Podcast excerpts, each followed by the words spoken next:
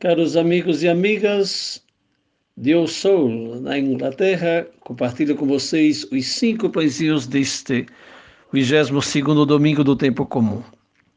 Junto ao Padre Salvatore Musella, conselheiro geral para a formação e também delegado do Padre Geral para a Missão Vocacionista Inglesa, permaneceremos oito dias, aliás, mais cinco, porque três já se passaram em uma mesma comunidade, visto que as normas por causa do Covid-19 ainda são restritivas. Quem entra no país deve permanecer no local onde chega, sem poder transitar de uma cidade a outra. Só pode sair para o aeroporto para pegar o voo de volta, ou na mesma cidade se pode transitar, mas em uma outra não. Voltaremos na próxima sexta-feira, se Deus quiser. Serão, pois, os confrades de outras cidades onde os vocacionistas estão presentes a vir, como estão já vindo, nos visitar para encontros, conversas pessoais e reuniões. Certo, não é o ideal, mas devemos nos adaptar. São como que ensaios de um novo estilo de vida que a epidemia, a epidemia nos impõe e que não se sabe até quando. Tenho dito mais uma vez que nem o mundo nem a vida serão os mesmos de antes, depois dessa terrível pandemia, e que nem por isso devemos nos desanimar. Continuar vivendo é já uma graça, adaptar o modo de viver aos novos tempos será certamente um dom não ausente de sacrifícios e renúncias. Se é assim, renovamos o moto do amado fundador, sempre para frente, sempre para o alto, sempre mais e sempre melhor. Motivo da nossa visita, entre outros, é a aceitação de uma nova paróquia na Arquidiocese de Birmingham, onde já temos cinco e agora passam a ser seis. Porém, aceitamos somente pelo fato de se tratar de área pastoral, ou seja, duas comunidades religiosas em duas cidades diversas, com três paróquias cada uma. Tanto a cidade de Walsall como aquela de Stratford serão pastoralmente conduzidas pela congregação vocacionista. Faço sempre questão de lembrar que a expansão da congregação não se deve à sobra de religiosos, e nem mesmo ao grande número destes, mas à partilha com os poucos que temos. Nas duas comunidades temos a presença de sete sacerdotes e dois religiosos estudantes. Não se trata, pois, de um exército, mas de duas pequenas comunidades que devem empregar tempo e energias tanto para assistência pastoral como para a formação dos religiosos. E o que temos a ver com isso? Pode perguntar os tantos leigos com os quais compartilho cinco paizinhos semanais. Mas se o superior geral não fala das coisas da sua congregação, razão pela qual vive e age, de que falará? Dos anos ou, do, ou da coroa da Rainha Elizabeth, dos cabelos sempre assanhados do primeiro-ministro da Inglaterra, das intrigas e fofocas do Palácio Real. Deixo isso aos promotores de fofocas e sedentos de curiosidades. Partilho as coisas da casa nossa, porque quero ter um milhão de amigos a rezar pela congregação vocacionista, pedindo ao bom Deus Trindade que essa, nas pegadas do Padre Justino, possa ser aquela pequena chama acesa a indicar a estrada que nos conduz à salvação, à santidade, à divina união com a mesma sacrossanta Trindade. Antes de passar à leitura do Evangelho de hoje, gostaria de um pequeno dever de casa, ou seja, que fosse lido por inteiro tanto o Evangelho do domingo passado como de hoje porque na verdade se trata de um mesmo episódio. Claro, estou falando de uma leitura pessoal e somente com o propósito de uma melhor compreensão do diálogo entre Jesus e Pedro. Pedro, que mais uma vez responderá pelos doze. Leiam então Mateus 16, 13 a 27. Mesmo que o foco da reflexão será hoje Mateus 16, 21, 27. Espero não ter provocado confusão em vez de clareza. E agora vamos escutar aquele de hoje, que é o de Mateus 16, 21, 27, que corresponde, como já falei, ao 22 domingo do tempo comum, sem esquecer, porém, que é continuação daquele do domingo passado. Vamos escutar o Evangelho. Desde aquele momento, Jesus começou a explicar aos seus discípulos que era necessário que ele fosse para Jerusalém e sofresse muitas coisas nas mãos dos líderes religiosos, dos chefes dos sacerdotes e dos mestres da lei, fosse morto e ressuscitasse no terceiro dia. Então, Pedro, chamando-o à parte, começou a repreendê-lo, dizendo: Nunca, Senhor, isto nunca te acontecerá. Jesus virou-se e disse a Pedro: Para trás de mim, Satanás. Você é uma pedra de tropeço para mim, e não pensa nas coisas de Deus, mas nas dos homens. Então Jesus disse aos seus discípulos: se alguém quiser acompanhar-me, negue-se a si mesmo, tome a sua cruz e siga-me. Pois quem quiser salvar a sua vida, perderá. Mas quem perder a vida, por minha causa, a encontrará. Pois que adiantará ao homem ganhar o mundo inteiro e perder a sua alma? Ou o que o homem poderá dar em troca de sua alma? Pois o filho do homem virá na glória de seu Pai com os seus anjos, e então recompensará cada um de acordo com o que tenha feito. E vamos aos nossos cinco pãezinhos. Primeiro, quando a vontade de Deus não coincide com a nossa. Tem um movimento espiritual recente que se centraliza no cumprimento da vontade de Deus, da divina vontade. Não sei se ganhará adeptos ou se permanecerá um pequeno sinal a indicar a todos que não se trata de uma opção, mas de uma necessidade, de uma exigência, de uma convergência, de uma adesão, de uma conversão. Como precisamos aprender a cumprir, a fazer a vontade de Deus, por vezes tão diferente da nossa, tão distante da nossa. Também a nossa congregação vocacionista quis ser voz de um pequeno movimento europeu que começava a propagar, ou melhor, a resgatar a vocação universal à santidade. O padre Justino se apaixonou por aquela iniciativa e a fez sua, chamando-a Obra das Obras.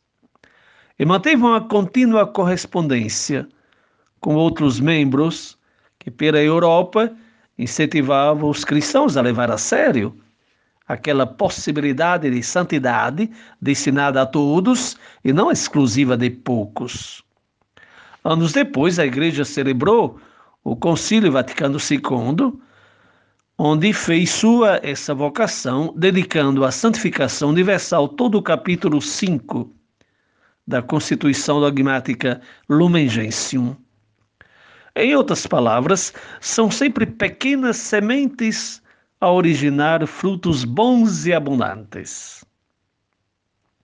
Voltando, voltando ao tema da vontade de Deus, podemos dizer que é o drama de dois personagens da liturgia da palavra de hoje, ou seja, Jeremias na primeira leitura e Pedro no Evangelho.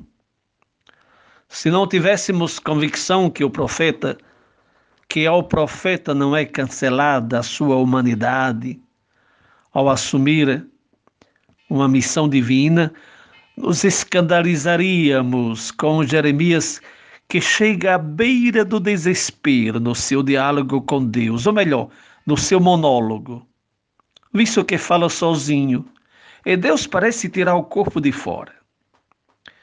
Jeremias enfrenta a marginalização dos seus compatriotas e o silêncio de Deus. Queria que pelo menos Deus estivesse da sua parte, mas esse parece ausente. Esperava segurança da parte de Deus, mas é obrigado a experimentar insegurança e ausência de proteção. Estou falando da primeira leitura de hoje, Jeremias 20, versículos de 7 a 9, onde o profeta vomita todo o seu, todo o seu desabafo. Aqui só aparecem três versículos, mas se lemos todo o capítulo 20 é de arrepiar. E olha, Padre Rafael multiplicando leituras bíblicas. Ah, quem dera se aprendêssemos a dedicar mais tempo à leitura da palavra de Deus. Um tesouro tão dentro de nossas casas, mas às vezes tão longe de nossas mãos e mais ainda do nosso coração. Pois bem, o profeta Jeremias, no misto de raiva e esperança, de desespero e consolação, de maldição do dia que nasceu a bênção pela fidelidade de Deus, da gozação do povo e do motivo de vergonha ao fogo devorante que arde dentro dele e que não o faz calar por preço nenhum deste mundo, mostra toda a sua humanidade e nos consola porque nos livra da tentação de pensar que profetas, papas, bispos, sacerdotes, religiosos, eh, lideranças leigas são super-homens, super-heróis, fortalezas intocáveis, seres angélicos isentos de crises e de dificuldades. Jeremias, na sua crise de profeta, chega a comparar Deus com um jovem sedutor que, para atrair a amada, a engana com todas as promessas de bem-estar, chegando quase a abusá-la e depois a descartá-la. A imagem é forte, mas basta ler todo o capítulo 20 para perceber a briga feia do profeta com Deus que o seduziu. O profeta não só se desabafa diante de Deus, mas se coloca contra Deus. Sente o desejo de voltar a ser uma pessoa normal, de conduzir uma vida tranquila, deixando a outros ou a ninguém as complicações do ministério profético. Ah, nosso caro amigo Jeremias! Mas no final não cede à tentação de abandonar a missão e renova sua total entrega àquele que o seduziu. O profeta nos ensina mais uma vez o valor da oração confidencial, que se traduz em diálogo, muitas vezes em lamentos e até em briga, sem, porém, nunca renunciar à sinceridade, nem se deixando cair em formas convencionais, abstratas e repetitivas. Pedro, folgado como sempre, apresenta a receita para que crises semelhantes à de Jeremias sejam eliminadas, não sejam consideradas, canceladas uma vez para sempre.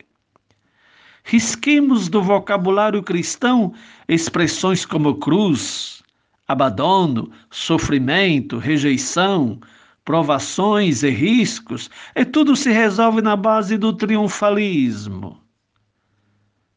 Da vitória fácil. Ah, pobre Pedro, sempre Pedro. Agindo assim, Pedro rejeita de reconhecer em Cristo o servo sofrido, pré-anunciado pelos profetas, especialmente pelo próprio Jeremias. A sua fé, aquela de Pedro, não é ainda em grau de compreender e aceitar esse mistério. e no misterioso labirinto da existência humana entra em jogo a vontade de Deus, incompreensível por vezes, mas a única que pode nos proporcionar felicidade e plena realização. Dizem que o pior surdo é aquele que não quer ouvir. E se não se aprende, ou se reaprende a escutar a voz do Espírito, nunca estaremos aptos a assimilar a vontade de Deus na nossa vida, mas estaremos sempre a subordiná-la aos nossos interesses e caprichos. Só escutando o Mestre aprenderemos que ser cristão não significa escolher o que fazer, dependendo das circunstâncias, mas caminhar atrás de Cristo que nos indica o, o modo correto de agir. A estrada de Jesus e de Maria, que vieram para cumprir a vontade do Pai, deve ser a estrada de todo discípulo. Pãozinho número 2. Palavras duras, mas necessárias. Incrível, mas é o mesmo Pedro. O Pedro que domingo passado falou bonito em nome dos demais discípulos, dessa vez fala feio, também em nome de todos. O Pedro no qual o Pai revelou quem é Cristo, dessa vez fala com toda a sua humanidade, e ainda por cima, uma humanidade distorcida. O Pedro, pedra de edificação, dessa vez é pedra de tropeço. Pedro, no qual Cristo edificou sua igreja, está dando provas que, se Cristo não a conduz, a barca afunda o Pedro, proclamado beato por Cristo, dessa vez pelo mesmo Cristo, é chamado Satanás.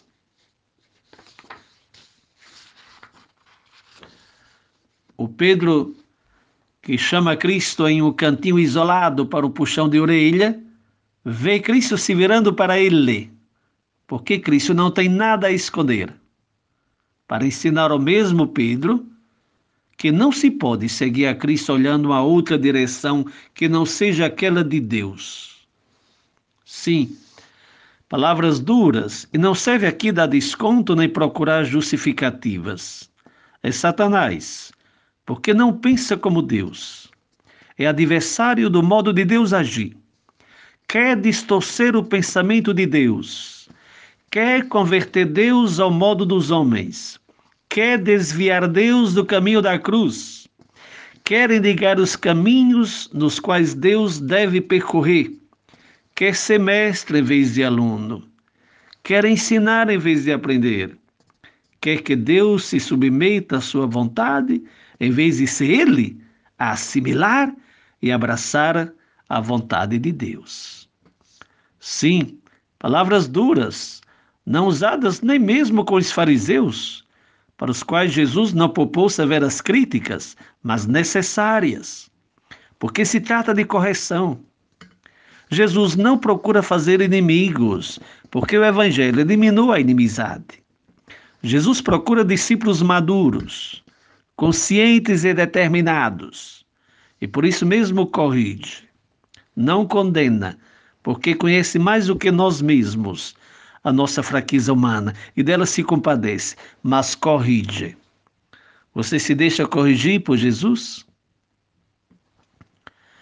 É Satanás porque, como no deserto, segundo Mateus 4, 5, 7, tenta persuadir o Messias que a estrada que está para seguir não vale a pena ser seguida. Pode pegar atalhos mais fáceis e menos complicados, desde que salve a própria pele. E deixe de lado essa mania de estar sempre pensando nos outros. Que tentação camuflada de bom senso. Jesus rejeita a tentação do diabo tanto quanto rejeita a proposta de Pedro. Porque, por disfarçada que sejam, na verdade parece fechar a humanidade a porta para a vida, colocando-se contra o plano de salvação de Deus, que tanto amou o mundo que mandou seu Filho para que tivéssemos a vida por meio dele, morto por nós, justificados do seu sangue, como confirmam João 3, 16, 21 e Romanos 5, de 8 a 9. A diferença é que o diabo age consciente, Pedro age por ingenuidade. Quem sabe se a intenção de Pedro não era das melhores, ou seja, persuadir o amigo a deixar de lado essa história de abandono, de sofrimento e de cruz, de morte. Quem sabe, se não quis dizer em outras palavras, não será um crucificado a mais a salvar o mundo. Não será uma cruz a mais a mudar a história. Não será um falido a mais a promover a novidade da vida. Não será o escândalo do Calvário a recolocar as coisas em ordem. Não será o amor desarmado a cantar vitória. Muda de ideia e de estratégia, se não quiser ficar sozinho. Tentação, tentação que se prolonga até o Calvário. E a diferença aqui é que se trata de um Pedro tentado, ao qual Jesus não expulsa, nem enxota, nem manda de volta para o inferno, mas o coloca no lugar de onde não deveria ter saído, ou seja, atrás dele. Porque o discípulo é um seguidor, deve estar atrás, não na frente do mestre. Mesmo porque não se trata de um mestre qualquer, mas daquele que é o caminho, a verdade e a vida. Palavras duras, mas necessárias, porque se não nos deixarmos questionar por Cristo, pelo menos de vez em quando, é sinal que o domesticamos. Quando se diz tudo de Cristo e não tem nada a escutar dele, é sinal que o orgulho e a soberba nos invadiram e nos tornaram prepotentes. E neste caso devemos retroceder e voltar para trás do Mestre, se não quisermos nos encontrar num beco sem saída. A esse ponto nos faz bem rezar com nosso beato Padre Justino. Ó oh Jesus, Deus verdade, Filho do Pai, te adoro, meu único mestre, e me reconheço teu perpétuo discípulo. Me aproximo da tua cátedra e me coloco aos teus pés a te escutar. Pãozinho número 3, atrás do mestre, não na frente. O que será que levou Pedro a ser tão ousado? Passar na frente do Mestre e querer dizer a Jesus como Jesus deve agir. Estaria cheio de si mesmo, porque foi chamado beato? Inverteu os papéis? Acreditava de poder comandar Jesus, porque adere ao distorcido pensamento da época que todo destino humano de desventura presume uma culpa cometida? Estava Pedro preocupado em manter alta moral do inteiro grupo dos doze? Já previa que o destino do Mestre era também o seu? Não tinha entendido que a morte do Mestre era já consequência da encarnação? Se escandaliza com o tipo de morte profetizado pelo Mestre ou com o próprio fato de dever morrer? Mas se Cristo não devesse morrer, que tipo de humanidade seria a sua? Não sabemos com certeza o que passou pela sua cabeça. O que sabemos é que teve que movimentar os pés e passar para trás do Mestre. O discípulo deve estar atrás de Cristo para compartilhar o seu mesmo caminho, disposto a segui-lo no seu itinerário de morte e ressurreição. Atrás de Cristo para aprender e não alimentar interesses errôneos, o futuro fantasioso quanto à missão do Mestre. Atrás do Cristo para se preparar ao mistério da redenção, que não se reduz ao sofrimento e à morte, porque Cristo anuncia também a ressurreição.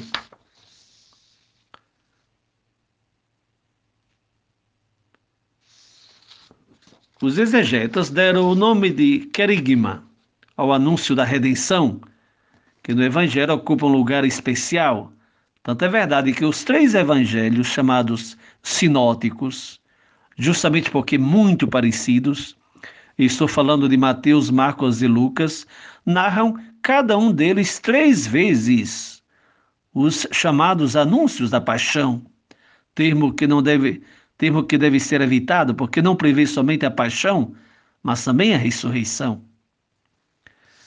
Jesus está anunciando o mistério da redenção aquele mistério que nos salvou e nos faz cristãos. Aquele mistério não opcional, visto que as palavras do Evangelho são claras. Jesus começou a explicar aos seus discípulos que era necessário que ele fosse para Jerusalém. Foi Pedro que se precipitou em reduzir tudo ao sofrimento, à paixão, à morte de cruz, esquecendo que professando Cristo como Filho do Deus vivo, como fez domingo passado, estava de certa forma afirmando que não seria a morte a possuir a última palavra. Se Pedro tivesse dado mais atenção à palavra de Jesus, teria percebido que no anúncio de hoje, por duas vezes se fala do além da morte. Tanto com a frase explícita e ressuscitasse no terceiro dia, como com a frase que fecha o evangelho de hoje. Pois o filho do homem virá na glória de seu Pai, com os seus anjos, e então recompensará a cada um de acordo com o que tenha feito.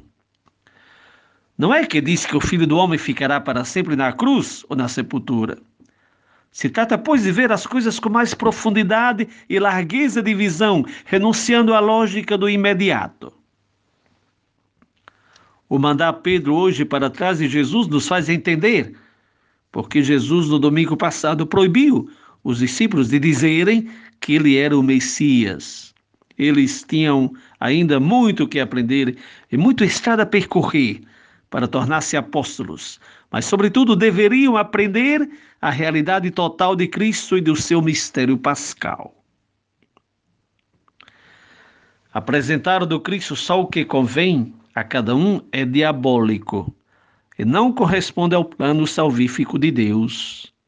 Façam atenção que o Cristo apresentado por muitos hoje não passa do anticristo previsto por João na sua primeira carta 2:18. Quem se coloca na frente de Cristo com a pretensão de desvendá-lo ao modo que lhe convém, em vez de colocar-se atrás dele com a humildade do aprendiz, corre o risco de se perder e de decepcionar muitas pessoas. Jesus recoloca Pedro no seu lugar, lhe chama ao seguimento. Pedro se colocou diante de Cristo para lhe dizer que a estrada que estava seguindo era errada. Jesus lhe manda para trás, ou seja, ao lugar que cabe a todo discípulo, porque o mestre e o guia é um só. O relacionamento fundamental do discípulo deve ser mantido. E quando os papéis são invertidos, vira anarquia. Pedro deve aprender, como todos nós, que não existe verdadeiro amor sem o sacrifício de si. Deve aprender que o caminho do discípulo é um caminho em subida, e como se não bastasse na contramão, como foi aquele do Mestre. Deve aprender a regra que só o amor dá sentido e felicidade à vida. E o que Jesus estava anunciando não era nada mais que a consequência de um amor fiel até o fim, de um amor sem talvez e sem porém, de um amor que não sabe retroceder, de um amor mais forte que a morte, de um amor que se deve atravessar a noite escura é somente para tornar a aurora mais radiosa e o dia mais iluminado. Mas é mesmo necessário atravessar a noite escura para alcançar a luz? Não é essa pergunta que por vezes martiriza a nossa consciência, sobretudo quando enfrentamos nossas penas? Quem de nós não experimenta um natural instinto a nos subtrair da dor e da derrota? E é humano, é legítimo. Mas a diferença Jesus realiza justamente aqui, quando abraça o sofrimento e a cruz, como consequência daquele amor que não se retrai. E não somente porque sabe que é filho de Deus e, consequentemente, ressuscitará. Querer explicar o Evangelho dessa forma não ajuda ninguém. Me lembro que, quando criança, na Sexta-feira Santa, quando a televisão repassava o filme da Paixão de Cristo, corríamos todos para a casa de um dos poucos que no nosso bairro se dava o luxo de possuir uma televisão e ainda por cima com papel telefone para passar por colorida, chiando como panela de pressão. E algumas pessoas se comoviam até as lágrimas com a paixão de Cristo. E tinha uma senhora que tentava consolar, dizendo que Cristo, como Filho de Deus, não sentia dor. Era tudo aparência. Eu ficava feliz da vida, consolado, por saber que tudo era faz de conta.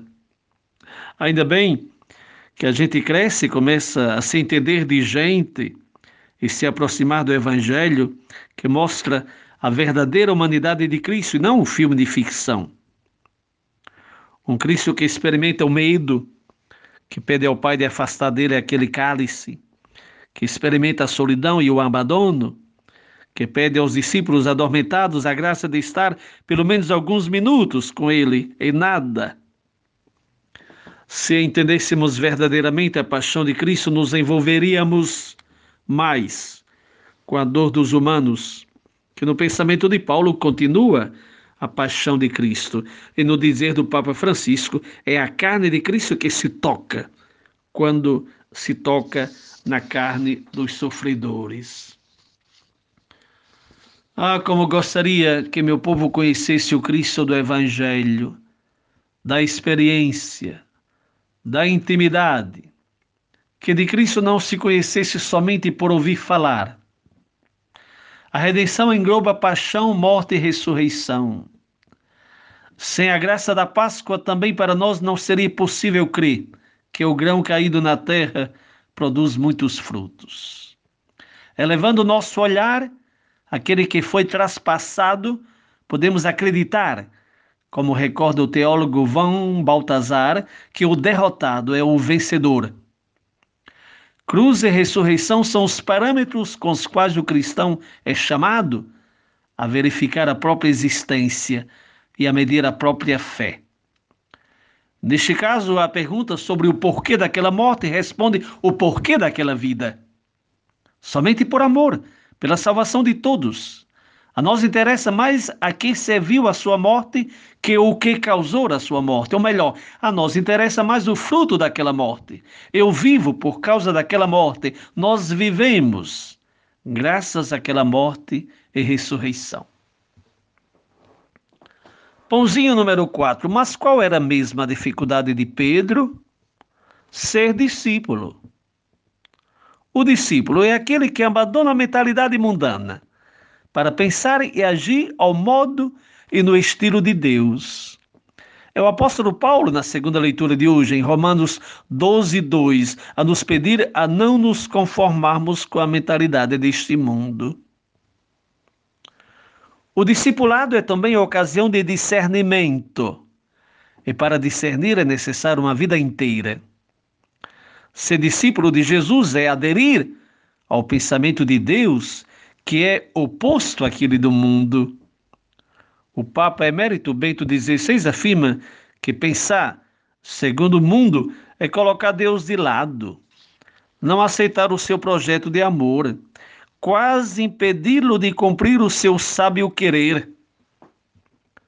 Jesus, ao contrário de Pedro, que lhe chama em um lugar reservado para lhe reprovar, aproveita a ocasião e fala abertamente a todos das exigências do discipulado e mostra três características de quem o quer acompanhar de verdade. Negue-se a si mesmo,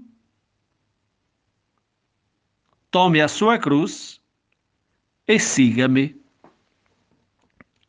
E explica o negue-se a si mesmo com uma afirmação que parece não convencer quase ninguém. Pois quem quiser salvar a sua vida, a perderá. Como fazer a perder a vida quando todos a defendem com unhas e dentes? Aliás, como falar de perder quando o comum sentido humano faz o possível e o impossível para ganhar e ganhar sempre? O mesmo Papa Emérito Bento XVI, comentando esse evangelho, diz que o pretexto, o protesto de Pedro, mesmo na hipótese de ter sido pronunciado com boas intenções e por um sincero amor que nutria por Cristo, soa para o mesmo para o mesmo Cristo como uma tentação, um convite a salvar a si mesmo, enquanto é só perdendo a sua vida que ele a receberá nova e eterna para todos nós. Que vida é essa que Jesus está pedindo para perder? Certamente não é o lado bom da vida, porque seria a contradição. A vida, aquela dada por Deus, é bela, original, grande, florescente, e devemos vivê-la com determinação e defendê-la custe o que custar. A vida, do nascer ao morrer natural. Pedra preciosa a ser amada e defendida. Uma pessoa que se sente verdadeiramente realizada não tem nada a perder, mas deve somente confirmar a sua escolha. Estou falando de pessoas verdadeiramente realizadas, felizes, que descobrem o sentido da vida não porque não encontram dificuldades, mas porque é consciente que não são essas a impedir o fluxo natural da doação, da generosidade, da caridade para com Deus e com o próximo. Jesus não quer frustrados no seu segmento, mas pessoas felizes, que frutificam ao infinito os talentos recebidos. Tudo depende do modo com o qual concebemos e encaramos a vida. Vida realizada é vida consumida por amor. Foi desse amor que veio a força para que Jesus transformasse a captura em oferta e o complô em dom. Alguém afirmou que o verdadeiro drama de uma pessoa não é perder a vida, mas não ver nada pelo qual vale a pena dar a vida. Aquele que decide se consumir a vida por amor e está disposto a aceitar as extremas consequências, não vê o êxito como um falimento, porque a morte interpreta toda a sua vida. Na cruz pronuncia: tudo está consumado. Sim, a cruz é a expressão mais alta do amor doado e, de certa forma, antecipado nas palavras da última ceia: Esse é o meu corpo doado por vós, esse é o meu sangue derramado por vós. O que os outros viram como derrota, Cristo assume como projeto salvífico. A vida é bela quando doada. Então, qual vida Jesus está pedindo de perder? Aquela parte doente da existência humana, aquela parte enferma de nós mesmos, aquela parte inimiga nossa e de Deus que se aninha nas nossas carnes. E que a Bíblia chama de homem velho. É a pessoa egoísta, concentrada em si mesma, mesquinha, rabugenta, que está sempre a se fazer de vítima que encontra mil motivos para resmungar e nenhum para agradecer e louvar, enfesada do nascer ao pôr do sol, dominada pela avareza e pela concupiscência, que não é mais capaz de amar ninguém, senão a si mesmo, e também nisso de forma errada, que só sabe fazer os cálculos com e nunca compartilhar, que pensa de poder comprar até mesmo Deus, quando se trata de alcançar seus propósitos maquiavélicos. Por causa da nossa soberba, diz o padre Justino, pensemos de se realizar sozinho, quem sabe, com nossas próprias forças. Grande pecado do homem, este, achar que pode realizar-se por ele mesmo. Exorcizemos esse homem velho que continua procurando se anear no nosso coração, vai embora chispa. Como discípulos de Jesus, somos chamados a escolher Deus e o próximo, no lugar de escolhermos nós mesmos. Assumir a dor dos demais nos evita de fazermos vítimas e nos alarga o coração. Pãozinho número 5, o caso sério da vida. Tanto Jeremias como Jesus nos chamam a atenção sobre o caso sério da vida. O caso sério da vida é a cruz, que não deve ser inventada nem criada, mas simplesmente carregada. A cruz existe e não é poupada a ninguém. Sim, quando Jesus diz no Evangelho, tome a sua cruz, está dizendo que ela já existe é parte integrante da nossa existência e que devemos somente carregá-la, como ele carregou a sua. Carregá-la não por um beco sem saída, mas numa estrada que conduz à eternidade. O caso sério da vida é o compromisso com a palavra de Deus, que não é água com açúcar acalmar as consciências relaxadas, ou a consentir que as coisas tortas continuem tortas. Tanto Jeremias como Jesus são vozes discordantes e minoritárias, no meio de tantas outras vozes de quem também se deixava passar por profeta, acariciando as falsas expectativas do povo e desfazendo dos verdadeiros profetas, que estavam sempre na contramão. Você sabe distinguir o verdadeiro do falso profeta? O mesmo Jeremias devia gritar violência, opressão, anunciando o iminente exílio do povo de Deus por conta do rei da Babilônia, que estava para invadir, para invadir a Terra Santa. Enquanto falsos profetas, tantos outros, gritavam mentira. Não dei ouvido, temos o templo, temos os ritos.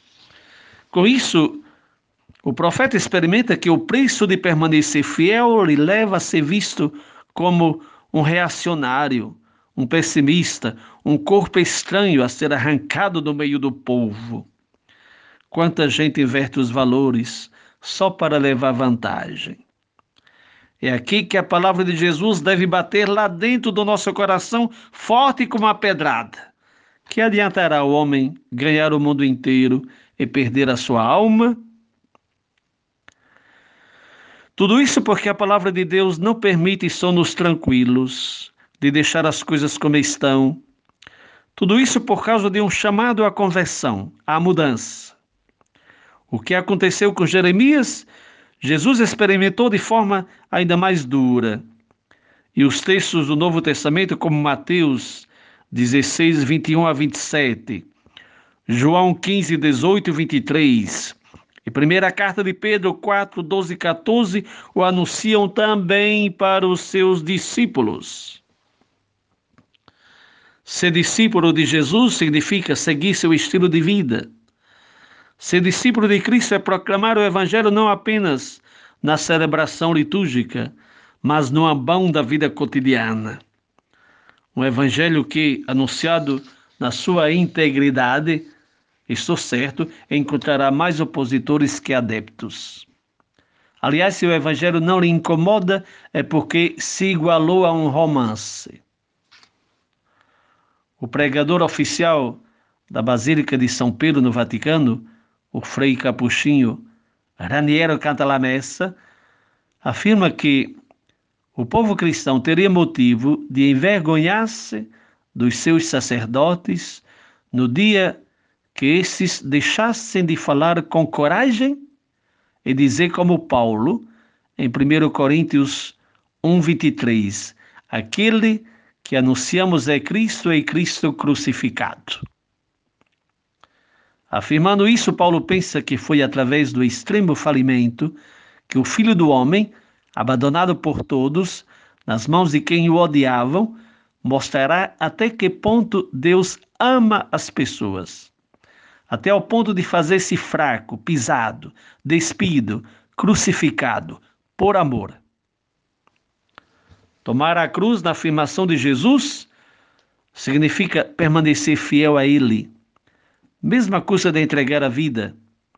E aqui está o segredo da felicidade, porque não se coloca no segmento de Cristo confiando na própria grandeza, potência e capacidade, mas com a disponibilidade para dar tudo, para entregar-se totalmente à novidade do Evangelho, fazendo dele o critério da existência e a carta magna de ação.